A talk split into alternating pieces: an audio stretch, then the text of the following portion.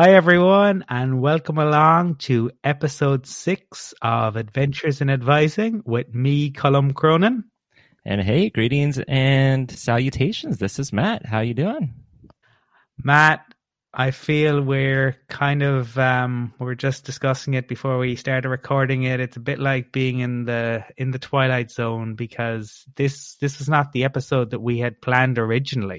No, since we've been doing some podcast interviews that we were planning for future episodes for this episode six. And there's just been some crazy, strange times going on around the world that we had to rethink our episodes and actually put them out of order because COVID 19 has had an impact right across the globe. And we felt it was important that we respond to that and talk about that and the impact that it's having on our students, on advisors, on our institutions, because it seems to have impacted just about everywhere. And it would almost be remiss of us not to look at the impact that it is having. So, for you, Matt, what's going on at your institution? What has the impact of it been? Well, probably like a lot of institutions, this is changing by the day, by the hour. So for Cal State San Bernardino, we're currently right now on the quarter system. So when a lot of this hit in terms of the World Health Organization saying that this was a pandemic now, so we're going a lot off of what our California Governor, Governor Newsom, um, is suggesting and recommending or requiring from us. And so our administration for CSUSB every day is meeting to figure out what is in the best interest of our students, where is the kind of impact or danger level in a way for this. And so for finals, it was a day to day change in a way. And now our spring quarter, which is supposed to start on March 30th, is now going to be pushed back a week. But spring quarter is still going to be completed within the same time period. So it's going to still end on time, it's just starting a week later. And at least the beginning of the term, at least the first few weeks of the term, are going to be virtual for students. Um, for on campus, uh, for staff, it's really going to be essential staff will be on campus, but um, the university is making the recommendation that if we can, we work remotely. But that's as of right now. Tomorrow, it might be something different how are things going over uh, with you? Well, it's had a, a, massive impact here, and I suppose what was interesting was since our last episode, I have done quite a bit of traveling. I was in India and I was in Ghana, and at that point, coronavirus was talked about a, a little bit, but it, there were no cases in either in India or in Ghana when I was there, but uh, be, there were an num- increasing number of cases in Europe and an increasing number of cases in Ireland, and so after Ghana, I was supposed to go to Nigeria, but we were told that because we held European passports, if we flew into Nigeria, we would be held in quarantine for two weeks. And so the Department of Foreign Affairs here in Ireland recommended that we don't fly and that we return home given what was going on. So I returned home and I landed back in Ireland on about 9 a.m. and on on thir- on the Thursday before St. Patrick's Day. And at 11 a.m. that morning, our Taoiseach, which is the Prime Minister, gave a speech in which he announced that all educational institutions were to close and from the following day from Friday. And so I suppose we too have kind of been in a situation where things are in flux and we it it is a, an ever evolving situation. So I, I will give kudos to my own institution, DCU, has been really good in terms of communicating with students. We have gone completely online for the remainder of the semester. but apart from that, it is work remotely. Um, and I suppose we Zoom has become everybody's best friend. Now, I I think for probably for both of us, Zoom was something that we we used uh, quite a lot anyway. Oh yeah, definitely for me too. So for one of the student populations I work with is our uh, two and four year graduation pledge program uh, that I work with uh, John Noriega in, in, in our office. And so most of the appointments that we have are in person. We give students an option that if they do live far or they attend our Palm Desert campus, that they have the option to Zoom with us or do a phone appointment. So we do have those occasionally, but now it's going to be one where most, if not all, of our appointments, at least for the next few weeks, are all going to be a phone or a Zoom appointment. So, I mean, we're used to it, but it's used to doing Zoom and phone appointments, but now it's going to be like all day, every day and now it's also a shift for even the students um, so because we have to also consider that may, not all students might be comfortable using it or know how to use it luckily i think for a lot of institutions including csusb is like our it department has been awesome where they have been doing just round the clock uh, like sessions on how to use zoom. So how to help faculty get their classes um, to be utilized in our LMS and in Blackboard, how to conduct a Zoom uh, appointment, a Zoom class, how to conduct their finals, how to input all of that, because not all faculty have done that before. Um, but at least from what I understand, from what I hear from some of the faculty, some of the staff, is it it's gone as smooth as it can go. Um, and there has been a little bit of time for them to prep for that, and so they've been able to accomplish that. So it's hoping that everything went well for finals week because that was this past week. But now it's this this huge change for not only the faculty and the staff, but just also the students and how are they going to adapt to it. But I think all institutions are looking at every possible resource that they can use. Yeah, and I think with the ever evolving and changing situation and the fact that things are in flux and the fact that we're you know in situations that are new to us that are uncomfortable there's a lot of worry and stress and anxiety for staff for advisors for students. I think it's really important that we all try to be as empathic as we can be to understand that it is a struggle for people and to practice patience with others and with ourselves because it it it will you can't be perfect in in this situation. We're all getting used to to new normal for right now and we don't know how long this situation is going to continue for. So i think being kind to yourself being kind to others is probably more important now than perhaps it has ever been Stay with us. We'll be right back. Cracking the college admissions code just got easier. I'm Rebecca Gordon, your go to fictional college admissions counselor for the rich and famous. Tune into The Admissions Game, Satire Edition, and uncover my top secrets for surefire Ivy League admission. Ditch the old Photoshop your face onto a water polo hunk trick. We reveal all the latest loopholes. So laugh and learn with the admissions game wherever you podcast. And if anything, as as humans, I think we we can know and learn how to adapt, and we can do that. And in this case, we're kind of forced to in a way. But yeah, it's I think it's for all of us. Just let's just remain calm, as much as we can there we will be stressed and that is okay. Like that's going to be expected is that we're going to have the stress we're going to have the anxiety we're going to have the worry but we will get through it. And eventually we will get through it whatever that might look like down the road uh, whether this is just going to continuously be the new normal we'll see. But we will continuously try to adapt to everything and work itself out the best we can with what resources we have and pretty much working with each other. For example, in the NACADA Technology Advising Community. I mean, that's a huge shout out to them with what they've been doing just in this short amount of time, doing tech tutorials on Microsoft Teams or doing a webinar on advising in Blackboard, creating a list of resources that advisors can use. I mean, you can easily find them on Facebook. You can search for NACADA Technology Advising Community, and you can find a lot of that information there.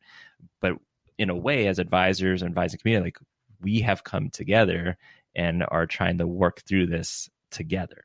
Yeah, that's exactly it. And I think that you mentioned there giving kudos and a shout out. I would like to at this point give a, a shout out to who a man who's been a very big supporter of us on this podcast, Michael Giroux. Michael, thank you for um, constantly helping to promote the podcast. We appreciate it and all of the kind words you've had to say. It has not gone uh, unacknowledged or unappreciated. We we truly, uh, really do appreciate it, and uh, just a big shout out. And Michael, if that's not how your last name is pronounced, um, that is my bad. I told Colin that's how it's pronounced, so hopefully that's how it's pronounced. but we tried yeah, fingers fingers crossed. And also shout out to Sarah Heller, who is an academic advisor at Montana State University. Sarah had reached out and was saying how much she likes in listening to our podcast, and it's great to hear what other universities are doing in regards to advising. Kind of cool that through the podcast that came about. So it's showing that we are kind of continuing with that advising community and building upon that with all of us in academic advising. And speaking of this podcast, we have some great interviews that uh, we were able to do last week um, with people from various institutions because we wanted to see, well, not only what's going on with you, Colin, or, or me at my, my institution at San Bernardino, but what's going on with with others and how's everyone else dealing with it? Because not only are we dealing with like campus closures and working remotely potentially we're also dealing with a lot of different cancellations. Not only are you having various businesses closed, but there was a lot of region conferences for NACADA that were canceled and academic advising conferences that weren't NACADA related that were canceled. Absolutely, Matt. And I know that this is something that really affected one of the conferences that you were on the organizing committee for. Yeah, so that was the NACADA Region 9 conference that was going to be in Palm Springs in April. There was just so many more cases of people being um, impacted by COVID 19 in California. And then there was these um, uh, memos from our CSU Chancellor's office about canceling travel and that would have been a huge percentage of the conference attendees. And just with everything going on, um, the NACADA Executive Office made the decision to cancel the Region Nine conference, and it's it's all understandable.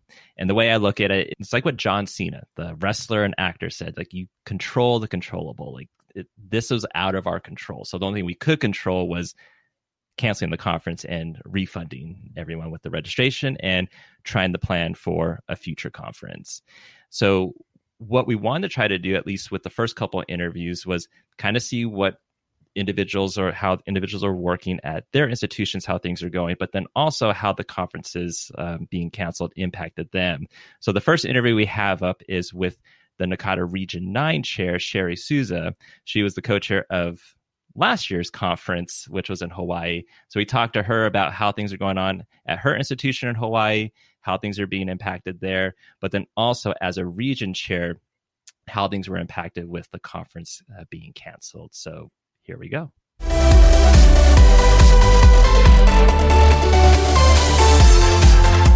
All right, we have Sherry Souza, who is a counselor for health sciences and emergency medical services and a faculty advisor to the Board of Student Publications at Kapiolani Community College. Sherry was also one of the Region 9 and 10 combined conference co chairs for the 2019 conference in Hawaii for NACADA and is also the current Region 9 NACADA chair. Sherry, welcome to the podcast. Thank you so much for having me. I'm excited to be a repeat guest. Yes. very privileged and honored. yes, I definitely should be saying welcome back again because we got the chance to interview you uh, back in last year at the NACADA conference in Louisville when he had just become officially the region chair for Region 9. And we got to do a little short interview there. And we wanted to have you back on a guest. I wish it was under better circumstances, a better topic to talk about, but this is definitely a relevant uh, topic, especially as region chair, because one of the things we'll talk about very soon will be the cancellation of some of the NACADA conferences and conferences around the country. But at least we had the distinct honor to start it on a positive note as being a repeat guest. So congratulations. Thanks for having me, Matt. and what I also want to uh, continue with that positivity is in light of everything that's happening with um, around the world, around the globe, in terms of the coronavirus, COVID 19. Um, recently, you just posted on social media um, some Tupac lyrics from his song "Me Against the World," and you had uh, posted the lyrics of "Through every night, there's always a there's a brighter day."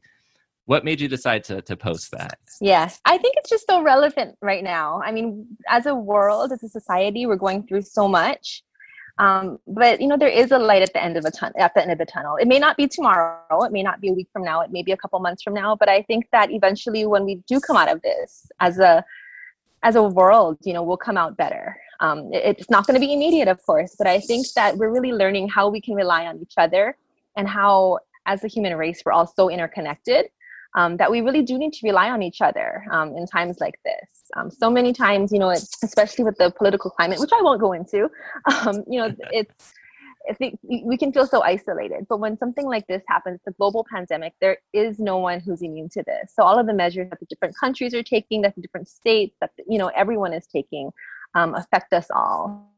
And so I think that's kind of was my motivation. My daughter and I were at the beach one day. My someone took that picture and I thought, you know, this is a great picture. It's us, us kind of looking into the distance. And I thought, you know, we're looking towards the future, whatever that may be, you know, we're looking for it. The, the sunshine will come out again.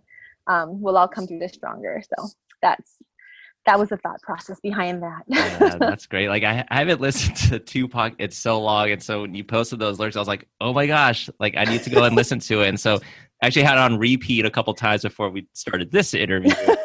and I just love the very end of that because he ends up kind of just like talking the rest of the lyrics where he's like, so no matter how hard it get, get stick your chest out, keep your head up, and handle it. And I think that's something um, as a world we're going to do.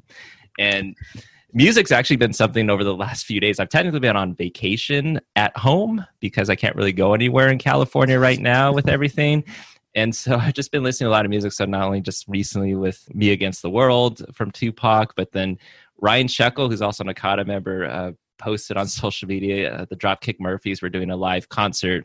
He posted that, and then the first song that I listened to was towards the end of the concert. It was a song called forgetting right now, but I downloaded it. So it's called Until the Next Time.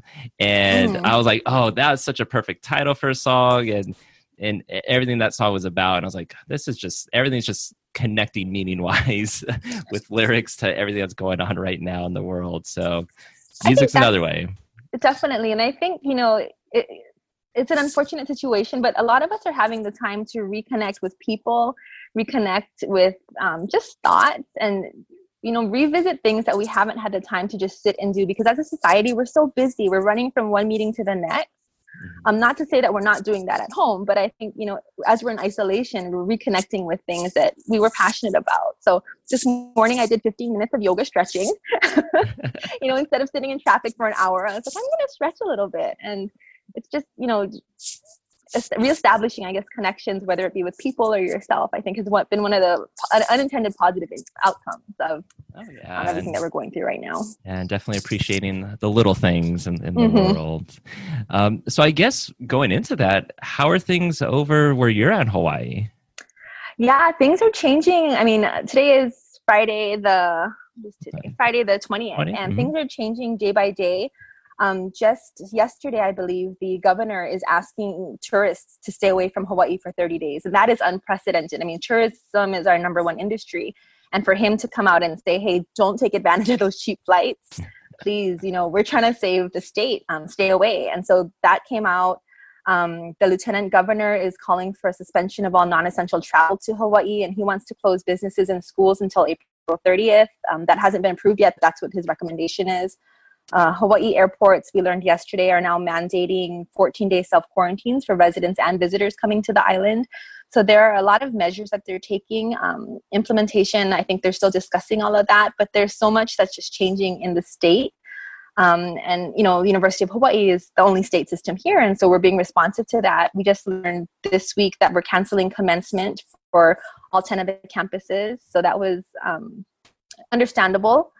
But I think that'll um, definitely impact students.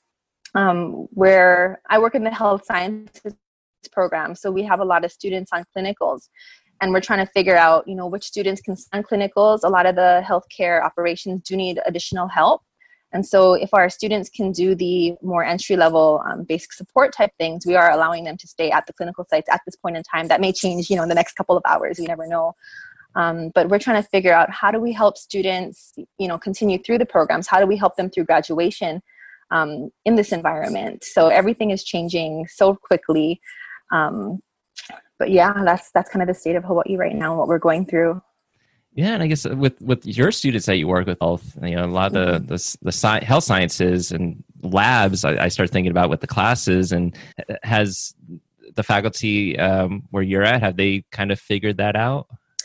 Um, they've been in discussion, so I can only speak for the health programs. And mm-hmm. so, for example, um, our medical assisting program this week, uh, coming Monday, they're supposed to be learning about injections. Mm-hmm and so they were joking they're like should we do dart practice but um, you know normally they practice injections on each other and so there's no way to have them socially distant so we're looking at bringing in mannequins using other type of um, synthetic um, replacements so that they can continue with those but the other issue is the social distancing and making sure that there's um, no more than so the uh, uh system is saying they don't want more than 10 people in an enclosed space at one time our labs, most of them do have more than 10 people. So we do need to try and apply for an exemption through the vice president of the community college office. We are supposed to hear back by this afternoon whether or not we can continue with that. But they are looking at ways of doing some of the lab work outside. I know our emergency medical tech students have been outside this week practicing um, on the mannequins and on the simulation um, mannequins.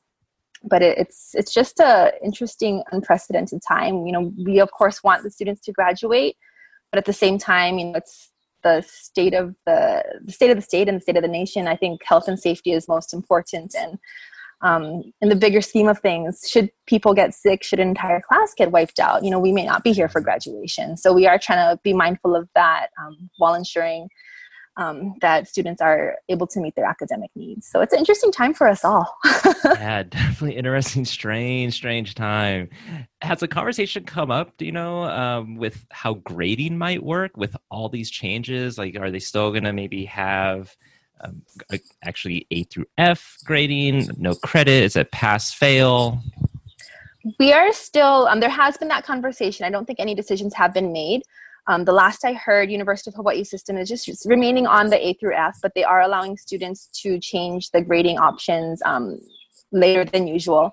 They're also recommending that instructors be more flexible in terms of giving out the incomplete grades so that if students, for whatever reason, feel that they can't complete online, um, you know that they do have that inc- incomplete option. Um, we return from spring break this coming Monday, so I think that'll be the real test. Um, we when everything got really bad last week, that was our spring break, and so we really haven't had students on campus anyway. So I think a lot of it um, will happen this coming week. So we had a meeting this morning to kind of prepare for questions we may be getting um, and also you know the, students who don't have access to computers at home you know how are we addressing those needs as well? So a lot of triage i think is going to be happening in the next couple of days. Yes i think it's just good advice for everyone. Just kind of stay calm be patient. Things will get done the best they can with what mm-hmm. resources are available but everyone's looking in the best interest of of the students. Definitely. So kind of going from talking about what's going on at your institution and and with students. One of the things with a lot of advisors too is things that were coming up for spring which was a lot of the advising conferences. And so one of them was our region 9 conference that was supposed to be uh, next month in april. Um, so as region chair i mean you've been working with myself and elizabeth but for you working with us and working with executive office and trying to get this conference going um, when would when did you feel like uh, there actually might be the chance that this conference is going to get canceled? Stay with us. We'll be right back.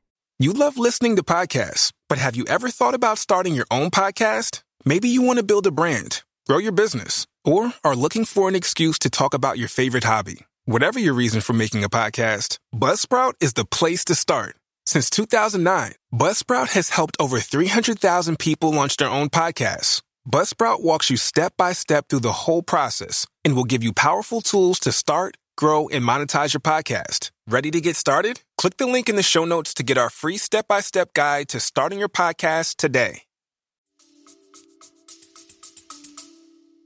there was so many unknowns and i think um, we were laughing about it earlier because literally i think we had a steering committee meeting on a tuesday where i assured everyone that business is normal you know conference is going to be on let me know if you can come to our um, steering committee dinner you know um, that was a tuesday and i feel like it was possibly the thursday or friday of that week that we learned that the cal state system issued a travel ban which just drastically reduced the number of people who could even attend the conference. I think that took out all of our pre conferences, it took out about half of our attendees.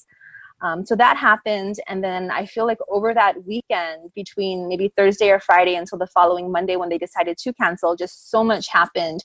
Um, you know, in the US and then overseas as well. Um, so it was just, it was such a quick, um, a quick turnaround of you know the things that i was thinking about worrying you know the things that i was concerned about because initially i thought oh, okay well you know if matt can't come to the conference and if liz can't come i'm sure there's no way i could step into your shoes but you know maybe there's some way that i could do this you know with the steering committee members who are able to be there. Or maybe there's some way that you know we can offer partial part, part of this online or virtually or something. And that just changed so quickly. Um, but you know i have to say the one thing has been you and elizabeth have been just amazing to work with in terms of just being so professional and calm and maintaining communication with myself um, your your planning committee and then also the executive office. I think that has really helped me just having a leadership team in which everyone was really pulling their weight. And I think going back to just staying calm and knowing that there's just things out of our hands right now. There's things that we can't control, but we all have each other's backs and we know that, you know, we can rely on the executive office for help if we need it um, I think that was something that was really calming for me. Um, when you, it's just you know when you work with people who are so amazing and so the the NACADA membership as a whole are just great people. But when you work with people like that, it doesn't become work; it's fun. Like I enjoy talking to you, all, um, and I enjoy calling the executive office because I know that you know no matter what's going on in the world, what's going on, what crisis we're facing, everyone has the best interests you know of each other in their hearts, and it's it's refreshing. Um, and so I don't, I don't know if that answers your question, but. oh, no, it, it, does. I mean, because it's definitely an unprecedented time. Um, yeah. Because I mean, I don't think when when you were co-chairing the conference last year that that was something that ever came up as a possibility of a reason that your conference would get canceled. And I think you were even mentioning earlier um, when we tried recording this yesterday, uh, uh, you had gotten actually a text from from your conference co-chair yeah, she had texted me um, yesterday saying, "Hey, look, um, NACADA 2019 was a year ago. Can you believe that?" And I just thought, "Oh my! It seems like it was yesterday."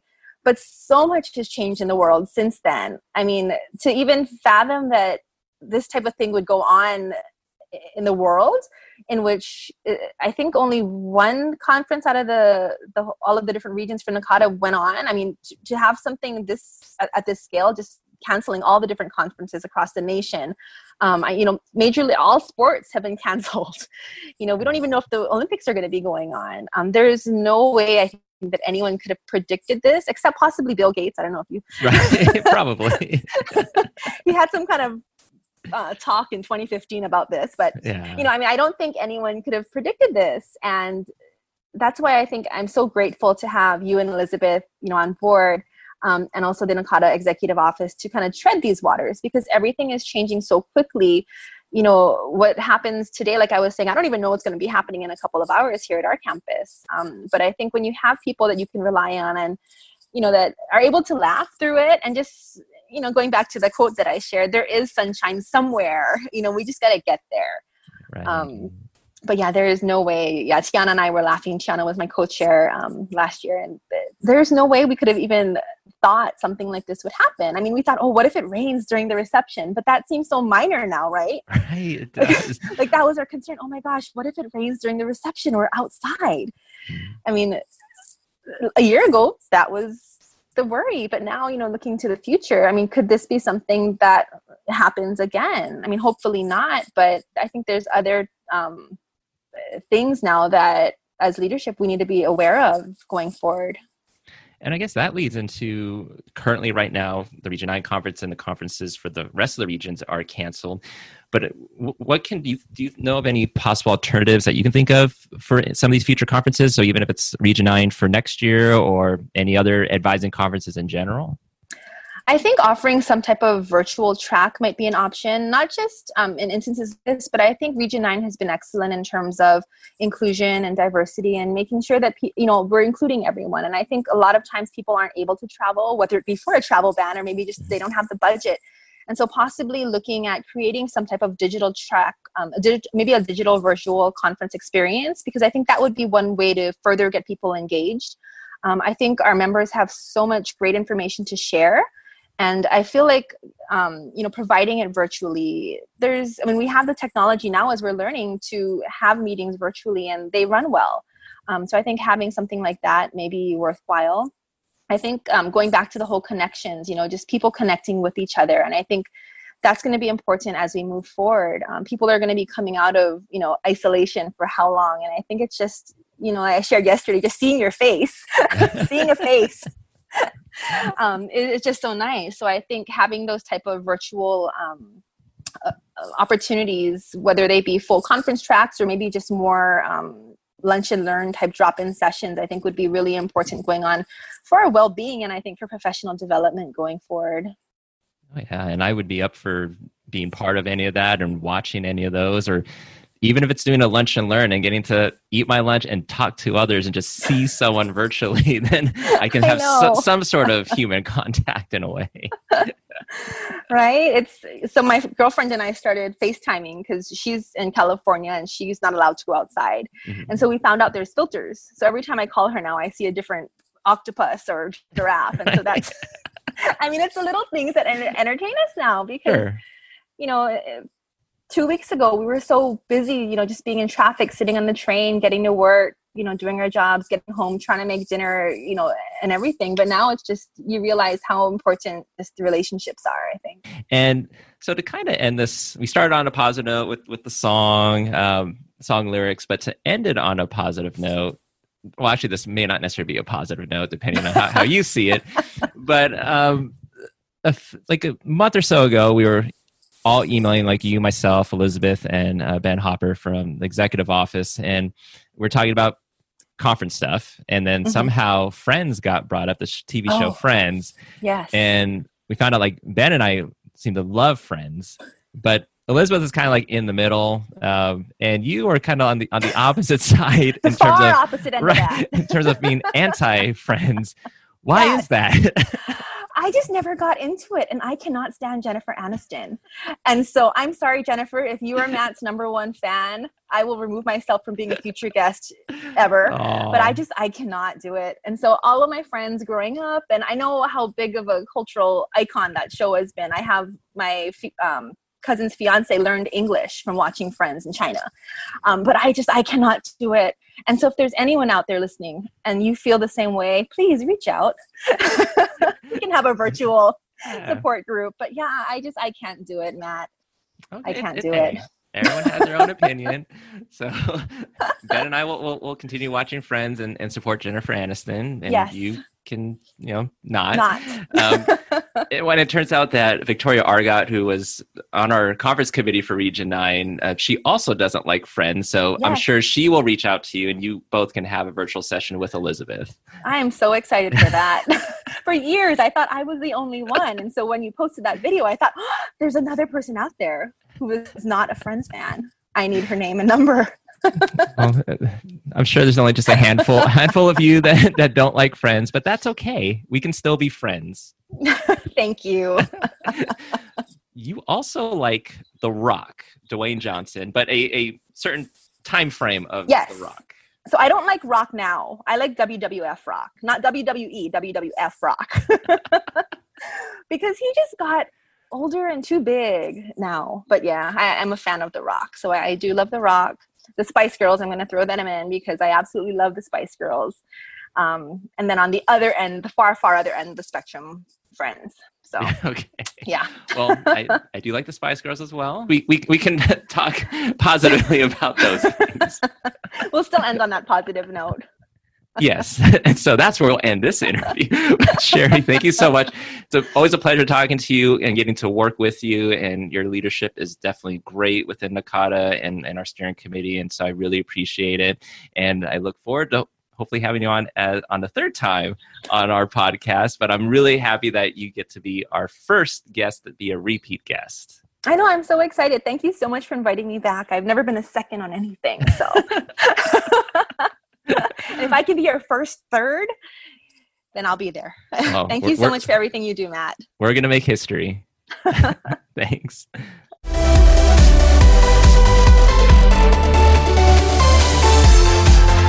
And then our next interview is with Elizabeth Tisdale, who's an academic advisor at the University of California, Riverside. So we wanted to also kind of take this from a co-chair standpoint of a conference being canceled and the work that gets put in the conference, and then what happens now that you no longer have a conference to plan. Let's welcome to the podcast Elizabeth Tisdale, who is a professional academic advisor in the School of Business Administration at University of California, Riverside. Elizabeth has served on various advising committees and organizes many of the events at UC Riverside. Elizabeth also served on the steering committee for the California Collaborative Advising and Counseling Conference and is, was, we'll find out, the conference chair for the 2020 Region 9 conference. Elizabeth, how are you, my friend? I'm doing well. How are you? I'm doing well. And it's, you know, I know we have that little joke at the end about are you or were you still are, I don't know, the conference chair for the Region 9 right. conference. And I know we'll get into that. But if we could start, um, can you tell us a little about your background and how you got to where you're at and also how you ended up being uh, one of the chairs for the Region 9 conference? Okay. Well, you mentioned that I work for the University of California, Riverside. I actually did my undergrad there and I started off in admissions. I was in admissions for about 10 years. And then I decided, well, my thought process was I'm admitting all these students and going through the process with them. And then once they're on campus, I really don't get to see them. So advising was a perfect natural development for me to go into. So I've been advising for about five years now for the School of Business, and it's been a good experience. Um, as far as getting involved in conference committees, I actually had a supervisor um, who was heavily involved in NACADA and different professional development committees and he saw potential in me being on these steering committees and asked me to be on these different committees. So that's kind of how I've gotten involved in both the California Collaborative and NACADA through just seeking out leadership opportunities. And it's just been such a great opportunity to meet other professionals like myself as well as just expand my knowledge on the advising community as a whole. Awesome. And do you want to give a shout out to your super former supervisor? I do. I wasn't sure. Yeah, his name is Kazi Mamoon. He was very heavily involved in NACADA and held a lot of positions in the organizations and just really was a big advocate for uh, professional development. So I was very fortunate to have him. He's since retired, but I was very fortunate to have him as a, as a um, supervisor at the time. And I know we have a similar path um, of career development as well, which we related on.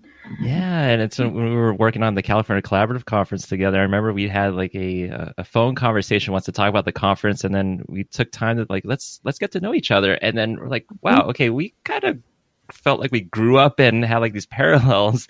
You at UCR and me at Cal State San Bernardino, and Absolutely. then we're doing something that that we love, advising students, and then also getting to get a lot of that professional development, working on conferences, and yeah, again, getting shout out to Kazi, and I know he was part of the mm-hmm. California Collaborative Steering Committee. Yeah. And I'm sure he misses the students and maybe some of the work, but I'm sure yeah. he's enjoying retirement as well. Absolutely. And I can absolutely say that with everything I was very fortunate to meet you, Matt. You, um, we worked on the California Collaborative. We kind of our campuses co-hosted it, um, and we our current co-chairs of the 2020 conference. Yeah, that's that, I guess that's still up in the air because it got canceled. Yes. but speaking of the Region 9 conference that was supposed to be in Palm Springs, Mhm. um, with our past experience working on the collaborative conference together, I- think uh, both Amber Dillon at the time and now Sherry Mhm. Souza um, had faith in us in terms of being co-chairs for the conference, and we thought it was such a great fit, and um, we were basically going to put on a, a great conference, and everything was Mhm. planned to. But Mhm. speaking of that conference, back in November uh, last year, I thought it was January, but it was actually November that we were in Palm Springs together at the Renaissance Hotel where the conference was supposed to be at. And we're doing the walkthrough, and then we took some time to actually do an interview. Um, because at that time, I was very interested in, in interviewing advisors and those in the advising field. And I had my, my camera, my microphone with me. And I was going to post it when we recorded in November, but then uh, Colin and I uh, were going to start the podcast. So I was like, oh, I'm going to wait for the perfect moment and then use the audio from this video for the podcast. But then everything came out with the coronavirus and Yes. conference is getting canceled. And then we were talking the last week and we're like, I don't know if we could use any of it but I think we can. There's some of, of what we interviewed about that I think we can play uh, for listeners. Uh, we won't put everything in there because part much of the interview you were talking about all the plans you had for the conference, and since Mhm. we're not having the conference, it's kind of a mute point. But we'll go ahead and let, let's play it right now, and then we'll we'll come back. So here we go.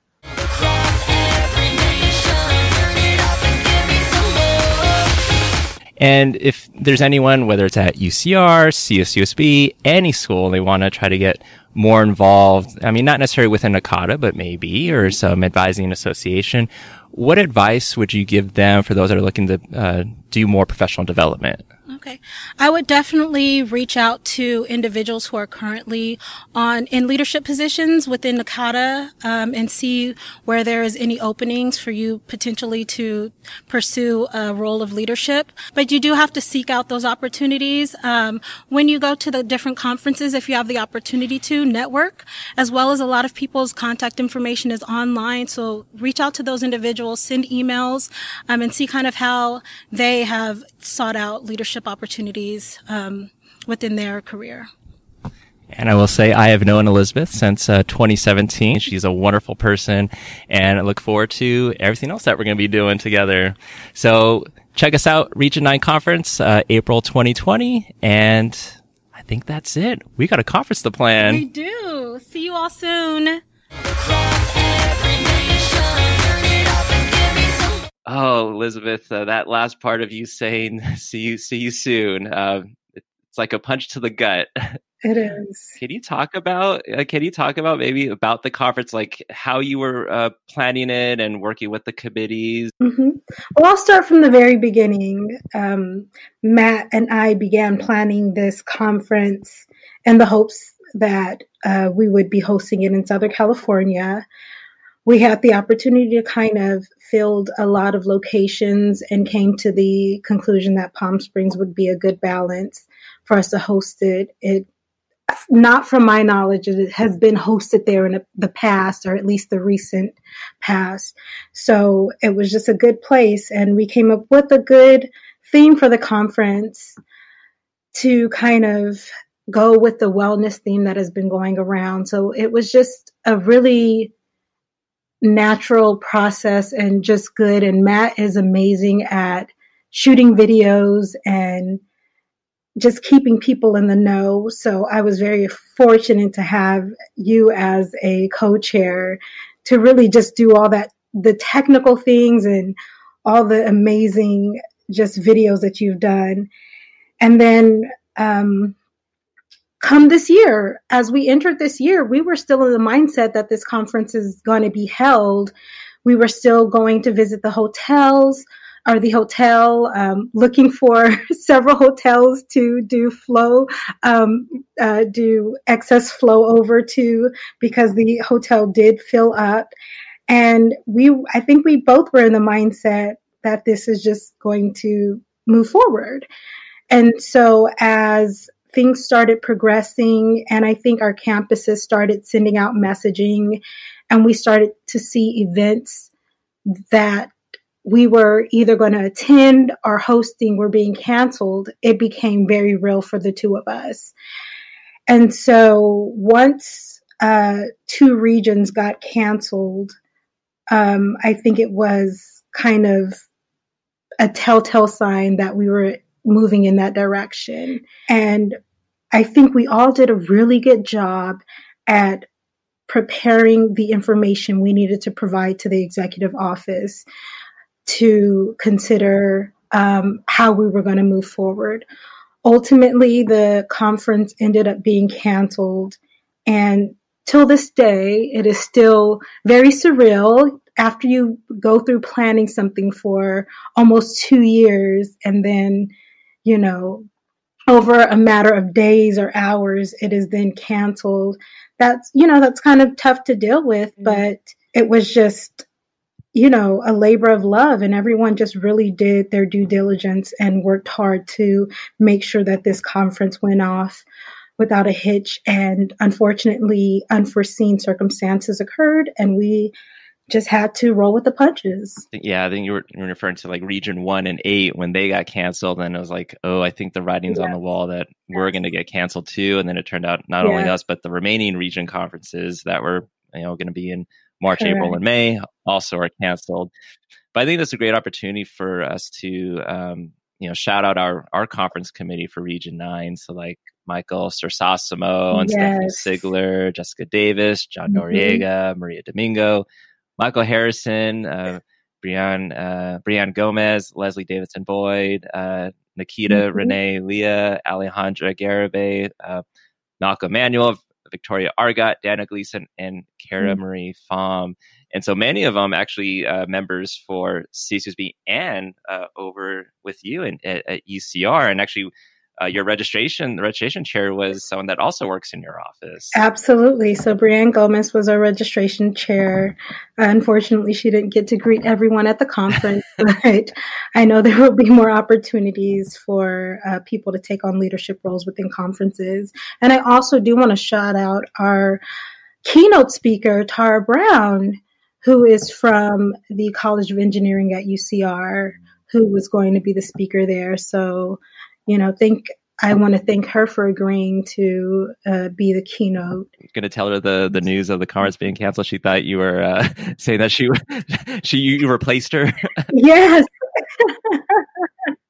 yes. So I text her and I was like, Tara, can you talk now? Um, I have some updates for you. And her response was, Am I getting getting replaced by someone else? Did you find a better uh, keynote? And I was like, No, absolutely not. And it was just me kind of forewarning her kind of where the conference was going at that point in time. So yeah, and and, yeah. and I know it's still kind of up in the air in terms of you know, are we going to postpone the conference or, you know, just move on to next mm-hmm. year uh, with the next conference committee and we'll see how things yes. go. Um, but, you know, it's definitely a, you know, kind of a, a sad time for the conference to be mm-hmm. canceled, but it's one of those things where the decision was right to exactly. cancel it with everything right. going on with, with this virus and the amount of people that are impacted mm-hmm. by it. So speaking of that and, yeah. you know, you working at UC Riverside, how are things going on right now with with with your institution? Yeah, so at my campus, uh, the first set of action was to have faculty start moving to an online classroom system. Up until last week, finals uh, were still going on, and then they decided that they were going to move finals online as well, and ultimately decided to hold spring quarter online completely. As far as staff, I think it was when the health commissioner in Riverside um, put out a statement that, you know, this is very serious, and campus decided to close its door to non um, crucial uh, staff members to be on campus. So on Sunday night, we were notified to, and prior to that, we did do precautions to move forward remotely. So we were prepared for it. Um, but I think with everything that has happened, there's just so much unknown. So we didn't know what what we were going to be doing, where where we were going to be moving forward towards, and ultimately, the primary decision was to have staff members work remotely until April 3rd, and just until recently this uh, week, we got moved to not coming back until April 30th. So I feel like you, like you were saying, Matt, there's just every day, there's just changes and you just don't know what to expect. So I think like we all have this this thought process of just making sure that everyone's okay and making sure we still are servicing the students and still able to perform our job duties in the best capacity that we can. Yeah, and and I know when a lot of this was going down, like we were texting each other, going like, "Hey, what's your school doing? This is what we're doing right now." And and even for us, it was kind of like a day to day thing where, you know, our finals, this being mm-hmm. recorded on, you know, Friday, uh, March 20th, uh, this week was finals week for us. And last Friday, uh, we had an email that said that it was going to be business as usual for finals. And then we would go to, at least for the first few weeks, we would go to an, um, an online format uh, for classes. And um, it would just be up to us how we would have our offices structured. And then Monday mm-hmm. came and this past Monday, and it was like, nope, finals are all going to be online. But I think a lot of our faculty were already okay. prepared for it. And so a lot of them were already moving mm-hmm. to that anyway. And, um, and probably like a UCR and a lot of the other institutions, like our ITS department was making sure everyone, all faculty knew how to, how to get everything online, how to utilize like their their LMS mm-hmm. systems um, and help out any way they can. They offered a lot of like trainings and Zoom trainings, and so I know they worked really hard to do that, and are still are doing that. I guess how's it? How's everything mm-hmm. scheduled for for you? Like working remotely. I think now you're on day five or so. how how are you doing? I'm doing okay. I go from being used to working with the two monitor type of situation and uh, I work for a college office. So the college office not only processes advising and just day to day interactions with students, but we also process major changes. We process graduation applications and things of that nature. So it's kind of just trying to adjust your setup to still make sure you're servicing and being as efficient as possible. Um, you know, it, so we, we have just been, well, I have just been trying to uh, make sure that students are being answered in a very prompt, you know, because there's a lot of, a lot of unknown. And so you want to make the student feel secure and that you're still there for them and still able to advise. We've still been holding advising sessions virtually uh, via email, via uh, Zoom, or I've even called students who weren't available to use any of those platforms.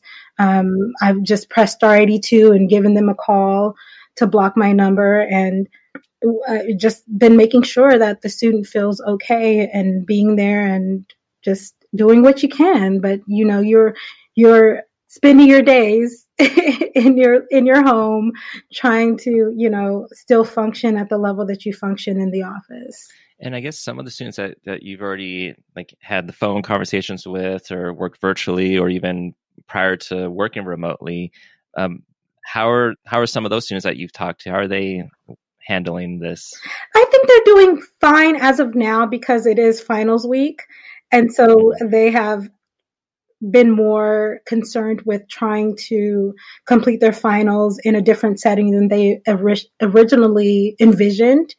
So I presume after grades post and things like that, we will get a lot more emails and appointments filled in.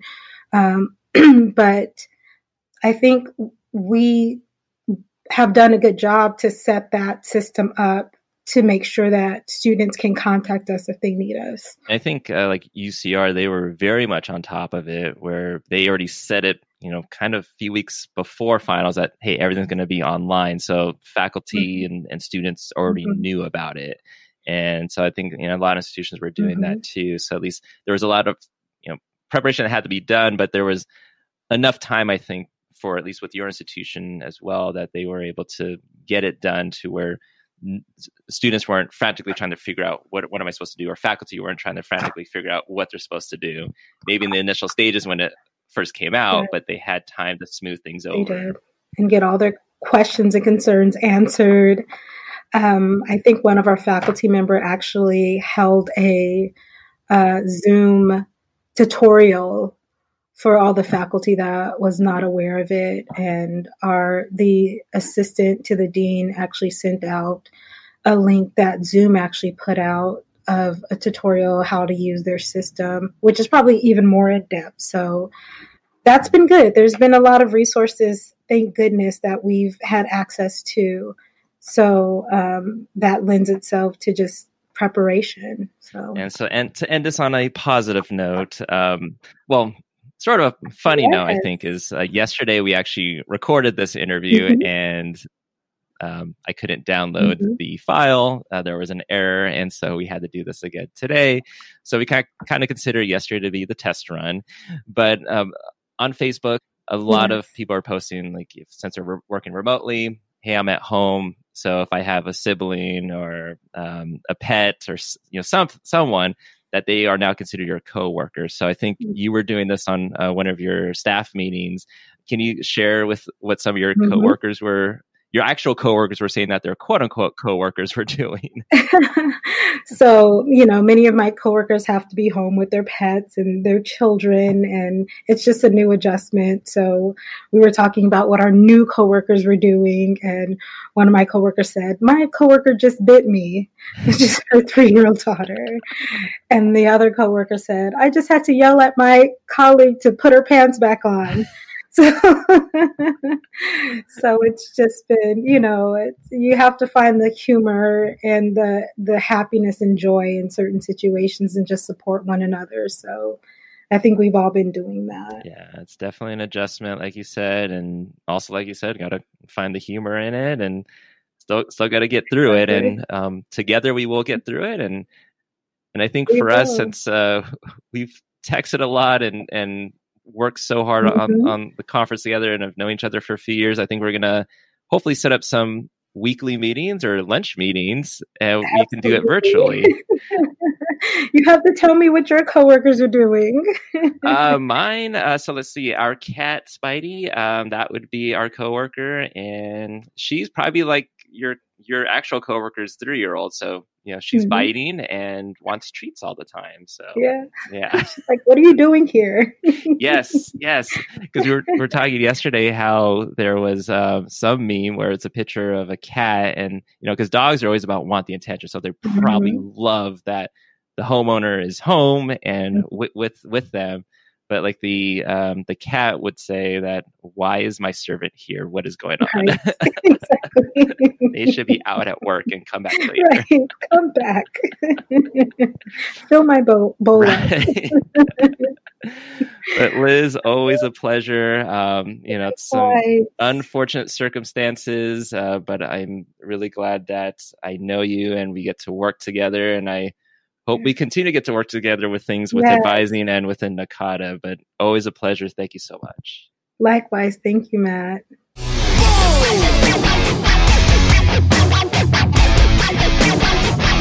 Matt, it was really interesting to hear from Sherry and Elizabeth and yourself there in relation to you know the impact of the cancellation of conferences and all the work that has gone in and I know it's for people, it's not a decision that's taken lightly because, you know, so much time and effort and investment has gone in. But when health and safety is in question, I, there, it just has to be done. And I think people will understand. There's understandable disappointment, I suppose, for people who were going to be presenting or attending and were really excited about maybe a, a keynote or seeing a certain presentation. But I think in in these times there's there's no choice. So for all of the people who are having to make the decision to cancel a conference, we we understand. I think that's the the message that is coming across. And I think that's what has happened with the NACADA Executive Office. They have been great on communicating not only with attendees, but then also with the conference co-chairs and the, and the conference committees to ensure that we're all on the same page.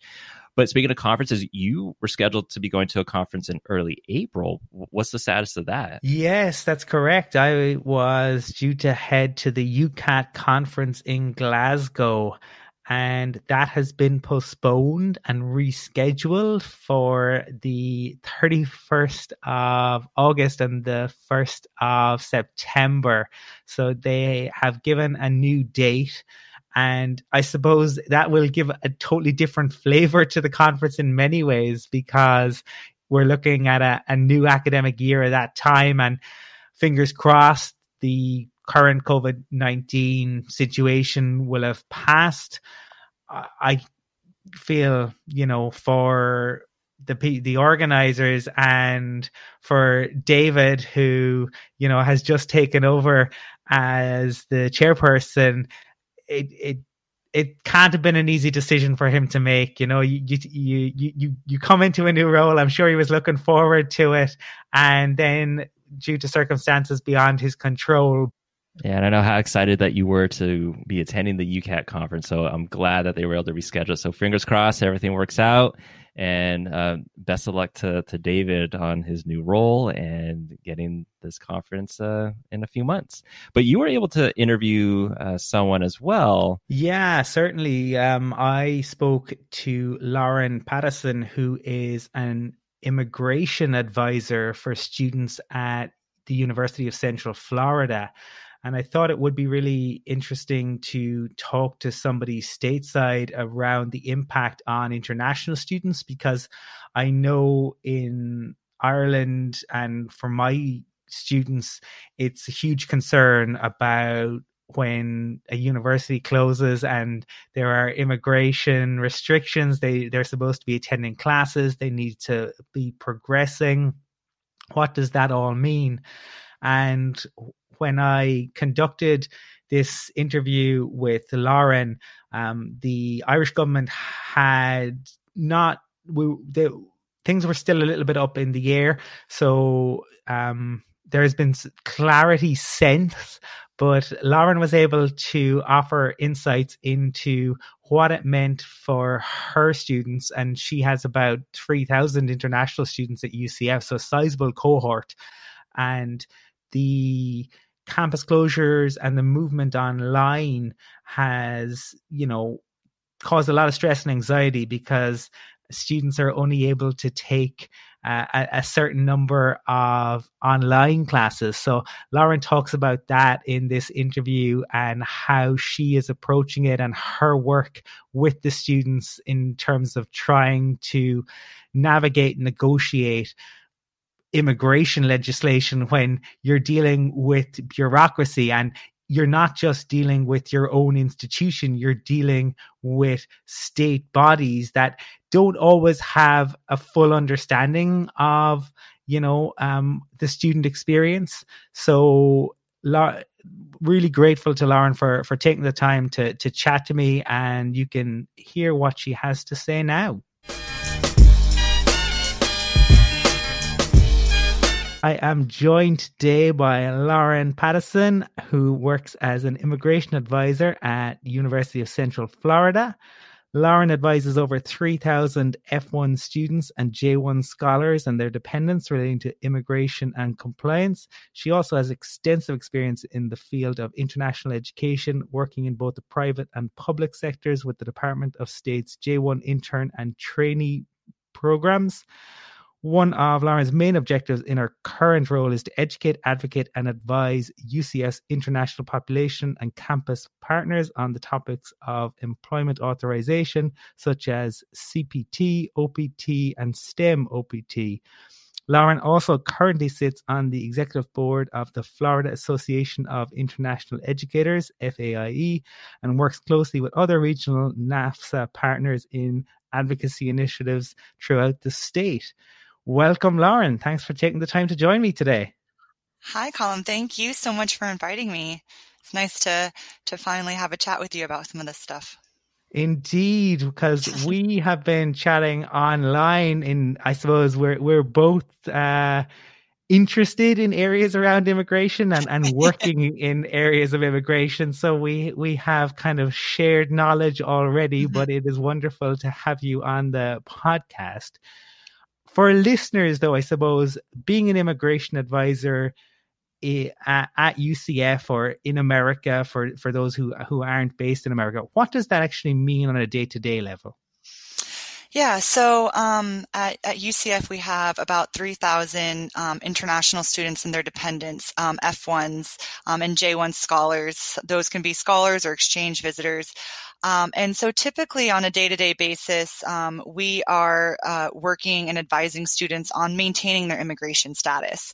Um, there are a lot of different rules and regulations regarding full-time enrollment, um, hours that they can work on on-campus job or potentially internships um, you know, if they have to fall below full time, um, and kind of mapping out their their long-term goals, right? Because um, especially here in the United States, um, you know, planning is key for a lot of these international students, especially if they think that they may want to stay here after they graduate.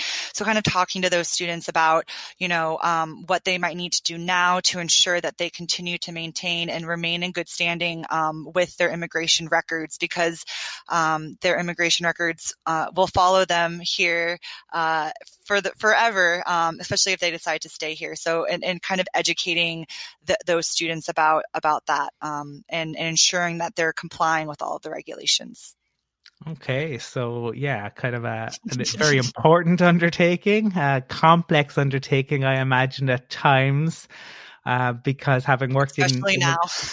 in, indeed, indeed, and and that's probably what we're going to get into. We're recording this in the midst of the COVID nineteen pandemic, and obviously that is impacting globally, and it's impacted on my own institution at Dublin City University and here in Ireland, around the world what about what's what's going on in relation to COVID nineteen at your own institution? Yeah, well, it's definitely put, um, it's turned the entire world upside down, not just international education or immigration. Um, it's def- definitely affecting us here, um, at UCF and, and across the United States.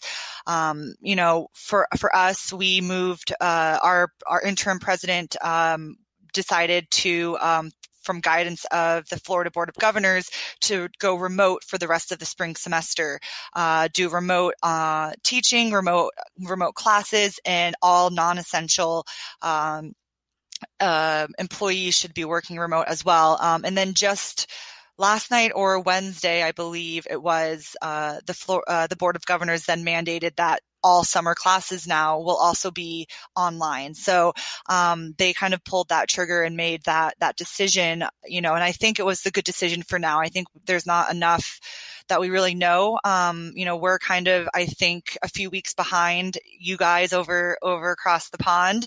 Um, so we're kind of looking at what you guys um, are kind of experiencing, and I think, you know, it's it was the right decision. I don't think that there's any way that um, you know we we are you know our our summer semester starts on may 11th it's uh and and classes in the spring and just at the end of April. Um, so, you know, it's only a few more weeks, and I just don't think that it's going to to change much. So I think that was the smart decision. But it especially, I mean, it's impacting all students, you know, domestic or international, of course, because now, um, you know, now they're going to be online. Maybe they've never taken online classes before. Maybe there's a reason they haven't taken online classes before. So there's a lot of learning curves. Um, you know, me, myself um, and my team, you know, we are very uh, forward facing or we face um face to face with students a lot. A lot of the things mm-hmm. that we do um, do require processing of immigration documents. Uh, we print I-20s or DS 2019s. Um, we authorize employment. Um, so a lot of that stuff um, can be a challenge working remotely, but um, you know, we're about three days into it and it seems to be working okay. We do have a small skeleton staff um, at our office, um, but we are no longer seeing students uh, full stop. Um, everything is going to be mailing out, even the, even the, the employees that are currently there. Um, we're not, there's no walk-ins, there's no nothing. Um, we're, you know, but so it's a challenge. Um, but for international students, especially, um, it's, it has unprecedented, um, challenges because you know, um, there are certain regulations that they have to maintain. One of them is being full-time enrollment, um, and only one of those classes out of their full-time enrollment can be online. So one of the questions that, you know, we had as international educators is immigration advisors is what will DHS, the Department of Homeland Security and this um, student exchange visitor program do um, if we we did go remote. So luckily we did get guidance, um, and they are going to allow uh, international students to maintain their records and to maintain their immigration status as long as the universities are online. Um, and they can do that from inside the United States or from abroad. Um, and they will be able to maintain their immigration record, which is, which is welcoming news for us because now we have um, something to tell students because a lot of them are scared. Um, they don't know, you know, some of them want to go home um, to be with their families can they get home? Can they, when can they come back? Some of them can't go home for a, a variety of different reasons. Um, you know, we have, um, you know, we have students from Iran that, that, you know, they, they can't travel home. Um, you know, so they're far from their loved ones. And, you know, we, we're seeing what's happening, um, with COVID-19 and, and the numbers over there too. So it's, it's a very stressful time for them. So just trying to, keep them calm. And there's still a lot of unanswered questions that they have too, which can be very difficult because we don't always have, have the answers, but trying to be transparent, um, transparent with them on what we do know. Mm-hmm. Indeed. I think yeah. obviously uncertainty creates an awful lot of stress and anxiety for students. And mm-hmm. I suppose I'm, I'm, wondering the the move away from face to face it is necessary um, uh-huh. and it has been mandated in many respects. But how have students responded to that?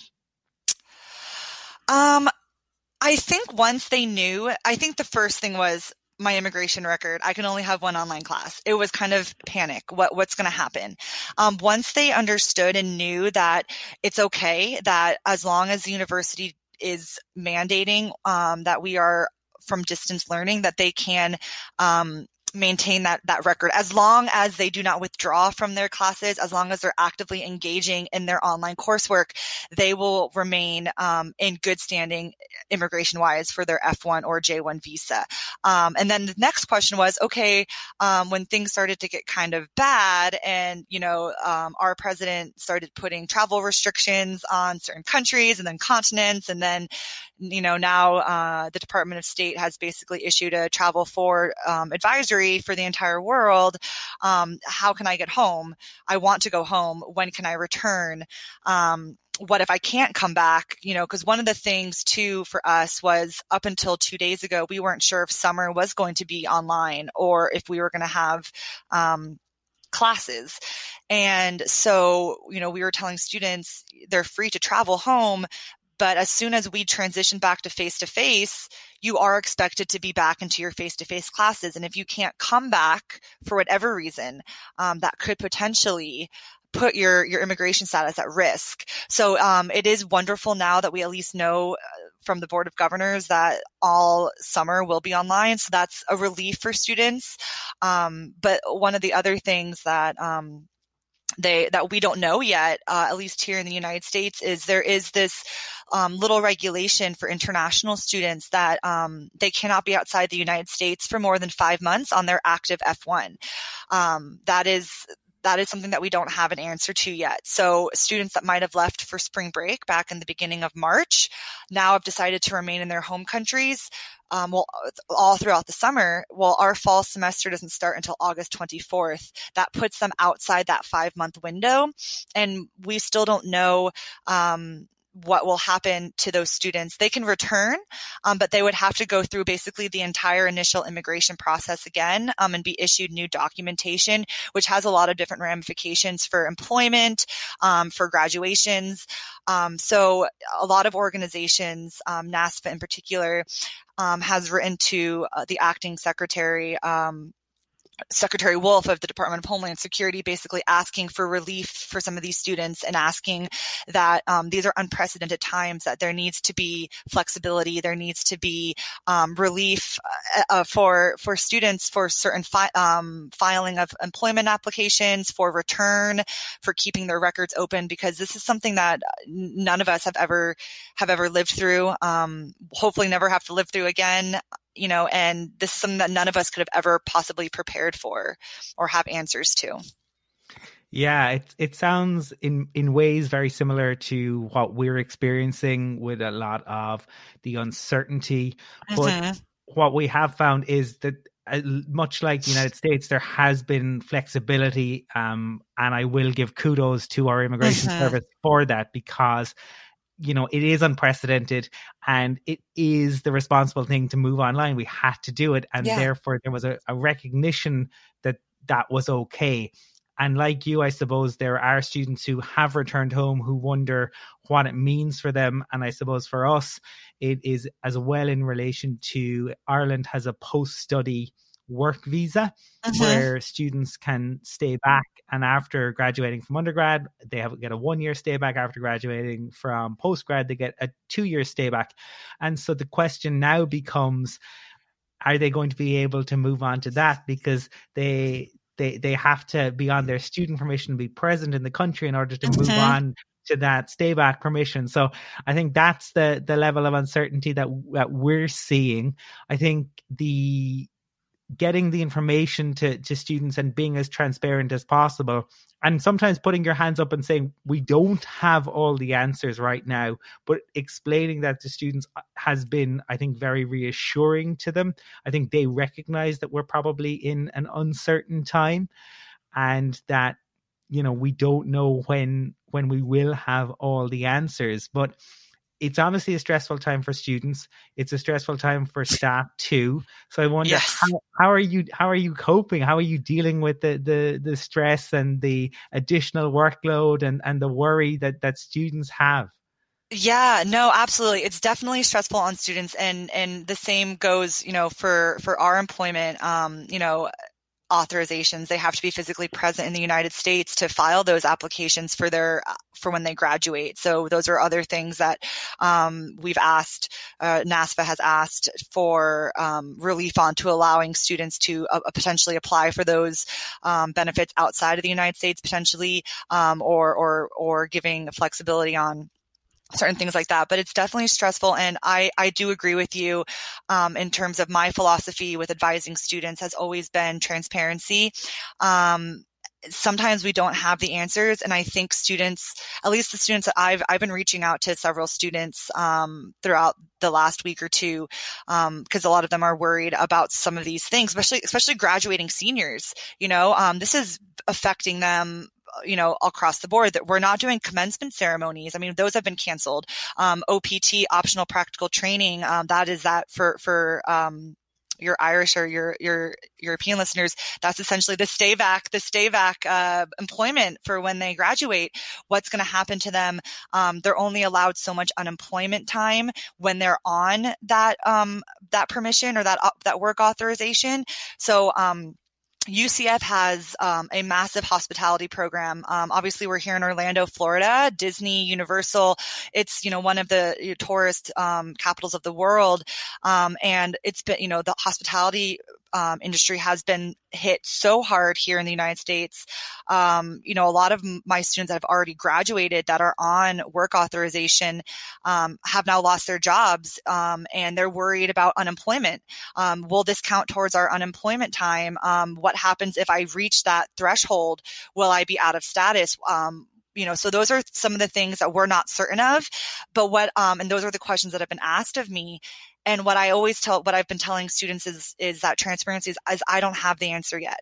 I understand what, um, what that it's a stressful time, what you're going through. You know, it's, it's hard on me. It's hard on you. But what I want you to know is that there are organizations, there, um, there are, you know, universities that have reached out to ask these questions and to ask for relief of, of the, um, government. And I think when they hear that, okay, you know, you might not have the answer um, right now, but there are organizations, there are people that are asking those questions behind the scenes. Um, it makes them feel kind of better that okay, there's someone that's that's advocating for me that we haven't been forgotten. Um, because i think in a lot of this um, this kind of pandemonium um, you know maybe it's just because i work in the field too but internet you know it's affecting all of the universities across the country but and affecting students but uh, you know international students it's affecting them so much you know so much and i think they kind of have gotten forgotten. And sometimes they always feel like oh in times like this they do get forgotten. So knowing that you know we're fighting for them that we're trying to advocate for them. So that's kind of i i like you know that kind of approach. But for me um, this is day three of working remote. Um, it's it's been a challenge um, to say the least. I'm i'm not a fan of it personally. I'm a very social person. Um, I like to have my, you know, I like my, to be with my colleagues. I like to be on campus. I love the hustle and bustle of seeing my students and, you know, walking, you know, across campus. That's something that just always gives me such joy. Um, but I think for me, what I've been trying to do is, um, you know, take a space where it's just for work because that, that can be a challenge, right? When you're working from home, your home is also should also be your sanctuary. Yeah. So having to have a, a, a designated spot that's for work, and then you know you're working there, and then when work is done, you leave it. Um, you know, and it's I feel like I, my brain's been on overdrive the last two weeks. I, um, you know, I, sometimes I just all I think about is coronavirus and what's happening and watching the news. And I think, um, you know, my husband has, has told me that I need to turn the news off. Um, because it's been on like a constant news cycle for me because I want to see what the updates are. What's, what is the president saying? What's, you know, cause for me, that will better help me advise students and kind of, you know, but it can be on the flip side detrimental to your mental health, which I think is so important too in these types of times. So going for trying to go for walks, um, you know, as best we can while, while remaining six feet apart from somebody else, you know. Adhering to the, the social distancing regulations, yes.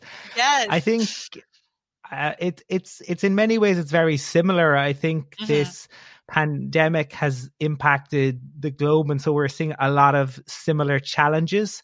I mm-hmm. will give kudos to our Department of Social Protection because they have made emergency payments available to people who have lost jobs. And international students international are eligible students. to apply for that. It does. I love now, that. There, there, yeah. there are obviously some caveats and, and there are some conditions the students have to, to meet, but it, it mm-hmm. won't be their immigration permission that prevents them from applying. So it's open to everyone. It just depends, I suppose, how long they've been working and, and whether they meet the, the threshold in terms of what they have paid into, um, I suppose, what, what we call PRSI, which is pay related social insurance. So if they mm-hmm. meet the threshold, they will certainly be given the, the payment. And I think that eased stress and worry for a number of students because international students they're not made of money. No, I think that's a misconception, can, isn't it? It is. It's absolutely a misconception. And many of them do rely on part-time jobs to mm-hmm. because they've taken loans out and so they're, they're trying to to ensure that they have money to for day-to-day expenses and so when everything shuts down because the hospitality industry just like in orlando and dublin it's huge and so many mm-hmm. of them are, mm-hmm. are employed in that area. So when pubs and restaurants and hotels are shut like they are here those students are without a job. So definitely the government making that available has been very reassuring but there will still be stress and anxiety for for students. They're away from home. They don't know mm-hmm. when they mm-hmm. will get to to go home. We have a large population of indian students. The india's closed its borders even to those who hold indian passports for the moment kudos again to the indian embassy in dublin who have really worked hard to to help reassure those students and all of the educational institutions over here have been very good about trying to ensure that the students feel like campus is their home. Mm-hmm. So while campuses are a lot quieter than they traditionally would be, there still are students there. And the Res Life staff have been amazing in terms of reaching out to students and just helping them to mm-hmm. readjust to what is the new normal for the foreseeable future. I know. And and so do you still have um, your international students on campus then, correct? Is that is that kind We of do- yeah. We do we've a significant portion of them. I think that would be the case for most of the universities certainly in ireland. A, a number of students went home but for Mhm. any number of reasons some students didn't. And so they they will remain some of them no longer have the option of returning until this is all over. So it's about you know we that everyone works together and i think you've seen a real community spirit in terms of individual institutions but also in ireland certainly on a national level of institutions working together sharing knowledge sharing best practice trying to make those students feel as comfortable as possible in these uncertain times Yeah, yeah. We um we've we've had we've had all of our students um we've suggested that all of them remain off campus in their in their permanent residencies, but we also understand that not everyone has that option. Um, UCF is a really large um large university um, and we have a very large campus but one of the things that i love so much about um, my institution and, and is that for being such a big campus we have um, a very family feel. Um, we're very, it's a kind of like a, the UCF spirit. We call it the UCF family. Um, and so, and also, you know, 25% of just our overall enrollment are um, first generation college students um, and Pell Grant recipients. So we have some students that may not be able to go home, international students especially. Um, so we are leaving our, our dormitories open for students that absolutely, you know, of course, we're encouraging students to return to their homes if possible. Um, but of course, international students would fall into that um, that category of it might not be possible. So we're allowing those students to remain remain in their in the dorms, which I think is is great. And I love hearing that um, you know Ireland um, is is doing what they can to assist those international students with that with the, that uh, that money because that's one thing that you know we have students that uh, work on campus um, you know that now that campus is closed um, they don't have that luxury anymore or students that are having off-campus internships that r- rely on that money um, for you know their livelihood. And um, as of right now um, we haven't heard anything um, in, in terms of what they what could possibly happen um, with them. But we have to just try to you know um, one of the things is just let them know that we're here we're here for them um, and that we we're all kind of going through this going through this together i think. Um, you know it's affecting everybody. It's it's it's crazy really. I, I i say it feels like it's an alternate universe. I feel like it's a cosmic joke that we're all going to wake up one day you know wake up tomorrow and the world will just say you know just kidding but i'm i'm coming to the point where i don't think that's going to happen anymore and we have to just ride it out Well, it, I if if only if only that were the case, but I Mhm. think from what you're saying, I think in your bio you it mentioned advocacy, and it sounds like advocacy is what you're engaging in for Mhm. these students, and I think students really appreciate that when they know that somebody has their back, when they know that somebody is you know trying to do the best possible by them, they truly truly appreciate that. Mhm. and they they understand that you know it is uncertain.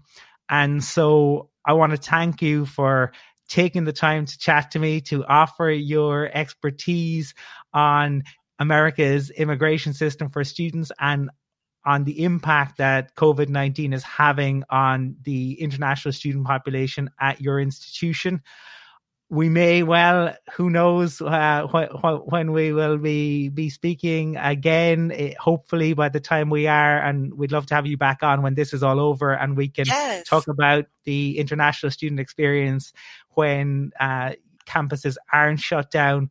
But La- lauren thank you very much for chatting to me today. You. i really appreciate thank it. Thank you so much. It was wonderful So excellent interview there that you did with with Lauren, and uh, kudos to her with everything that she has to to deal with, and, and you know because I work with a lot of domestic students, so I don't I don't get to see or hear a lot about what a lot of international advisors have to work with and work through, especially with a lot of these policies. So it, it's glad to hear that there's flexibility with with a lot of these policies because of this this unique, unprecedented situation. Yeah, no, I think it'll it it, it will be again an, an evolving situation there, and clarity will probably come hopefully i mean certainly in in ireland um, i mentioned just before the the interview that we didn't have clarity but we do now and what our immigration service have done here is they've had to close the office and so they they've kind of pressed the pause button for 2 months and so they have given 2 months permission, additional permission to anyone whose immigration, um, permit like was expiring, and I think that's been a huge relief uh, to to people because there there was a lot of worry and anxiety about about how they would attend their immigration appointments. So I think we're seeing flexibility across the board. Yeah, and what's also flexible is with our podcast is we're planning to have some upcoming episodes additionally that are dedicated to this ever evolving situation. So we're working as hard as we can with our schedules and with others to make sure we get some more information out to you or some more interviews about this. And so look forward to some of those coming up. Just thanks to the people who appeared on today's show to Sherry and Elizabeth and to Lauren. Thanks for taking the time to chat. But we we just thank thank you for listening. And hopefully, this has uh, been of some use to hear how others are being impacted. And I guess for from all of us, we just want to say stay safe and we'll talk to you soon.